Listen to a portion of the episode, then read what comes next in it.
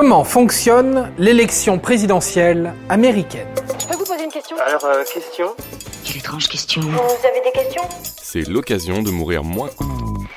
Comme tous les 4 ans, nous revoilà face à l'élection présidentielle américaine qui déchaîne les passions sur les chaînes d'infos. Les plus avertis savent que l'élection présidentielle américaine est au suffrage indirect. Les plus nostalgiques se souviendront de l'élection de Trump face à Hillary Clinton, qui avait pourtant 200 000 voix de plus. On remet tout à plat et on vous redonne l'explication, simple comme hello, et après, on vous explique pourquoi c'est organisé de la sorte. Je veux que toute l'Amérique sache. Je veux que le monde entier sache. Alors déjà, pourquoi ils ne sont que deux candidats? Eh bien, parce qu'ils ne sont pas deux. Ce n'est pas vrai. Par exemple, en 2016, en plus de Trump et Clinton, il y avait trois autres candidats. Gary Johnson, libertarien, Jill Stein, écolo, et Evan McMullin, indépendant.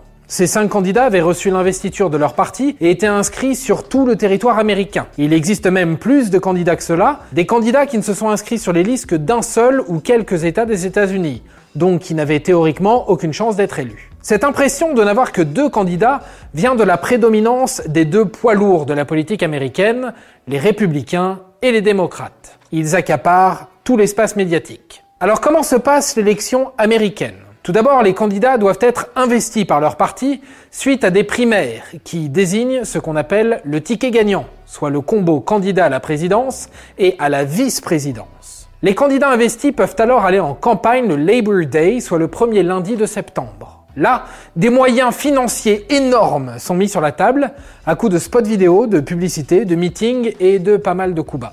Pas de coups bas, pas d'entourloupe, je veux un combat propre, c'est compris? Les dépenses pour tout cela dépasse le demi-million de dollars par candidat. Puis, le jour de l'élection a lieu le premier mardi du mois de novembre. Cette journée n'est pas choisie au hasard puisque ça laissait le temps aux Américains de parcourir les grandes étendues rurales pour aller voter. Parfois, le voyage prenait deux jours, et pas question de sacrifier le jour du Seigneur pour honorer son devoir électoral. C'est ainsi que le mardi a été institutionnalisé. Mais c'est aussi pour cette raison que les votes par correspondance et anticipation se sont développés. Car il paraît que le mardi, il y en a qui bossent. Et pourquoi en novembre? Parce que la moisson est terminée et qu'il y a moins de travail dans les champs, ce qui permet aux agriculteurs de se rendre dans les bureaux de vote. Quel est le mode de scrutin? À l'inverse de la France, le mode de scrutin est un scrutin indirect. Et c'est là que les déconvenus de Mme Clinton apparaissent. Les Américains élisent ce qu'on appelle des grands électeurs, des représentants du peuple. Ce sont des gens proches des partis qui sont désignés par les partis, mais qui ne sont pas des élus on compte 538 grands électeurs sur le territoire américain. Et ce sont ces 538 grands électeurs qui vont élire le président. Mais attention, pas n'importe comment. Déjà, chaque État a un nombre précis de grands électeurs. Cette répartition répond au nombre de sièges que les États ont au Congrès américain, et cela répond à la densité démographique. Par exemple, le Montana, le Wyoming, les deux Dakota, l'Alaska, peu peuplés, ne comptent que trois grands électeurs chacun. C'est une petite ville tranquille même dire qu'on s'emmerde ici. La Californie, État le plus peuplé des États-Unis, a 55 grands électeurs, le Texas 38. Dans 48 des 50 États, le candidat qui a le plus de voix remporte l'élection et donc le collège électoral. Ainsi, si en Californie, le candidat démocrate remporte l'élection avec 55% des voix, il sera désigné dans ce cas 100% des grands électeurs démocrates. Et c'est comme ça qu'avec 200 000 voix de plus au scrutin, Hillary Clinton a perdu face à Donald Trump en 2016. Et qu'Al Gore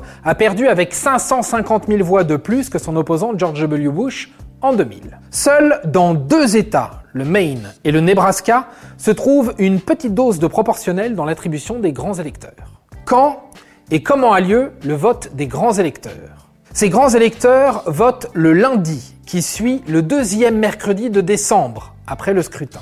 Dans 24 États, les grands électeurs ont pour obligation de voter le ticket gagnant par le suffrage précédent. Il est arrivé des cas de trahison ou des erreurs de manipulation, mais ça n'a jamais vraiment influencé le résultat. Moi, la trahison, ça m'a démoli. Le candidat qui remporte 270 voix ou plus des 538 voix des grands électeurs remporte l'élection présidentielle. Et si par le plus grand des malheurs il y a une égalité avec 269 voix de chaque côté, c'est la Chambre des représentants qui s'occupe du vote. Et ensuite, eh bien une fois l'élection actée, l'investiture du président a lieu le 20 janvier suivant ou le 21 si le 20 tombe un dimanche. Et cela depuis 1937. C'est l'Inauguration Day, journée durant laquelle le président et le vice-président prêtent serment, la main sur la Bible. Et ça se passe à midi pile, heure de Washington.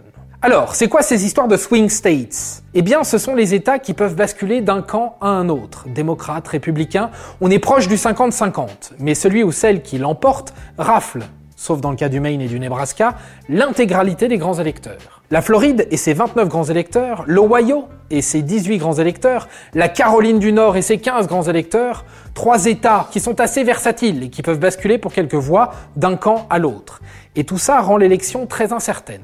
Voilà pourquoi cette élection ressemble parfois à un joyeux bordel, car il faut être bon en maths, tout simplement.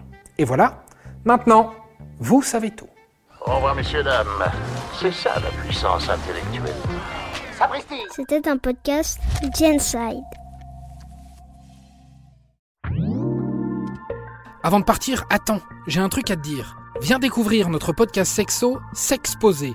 Deux minutes pour tout savoir sur la sexualité masculine.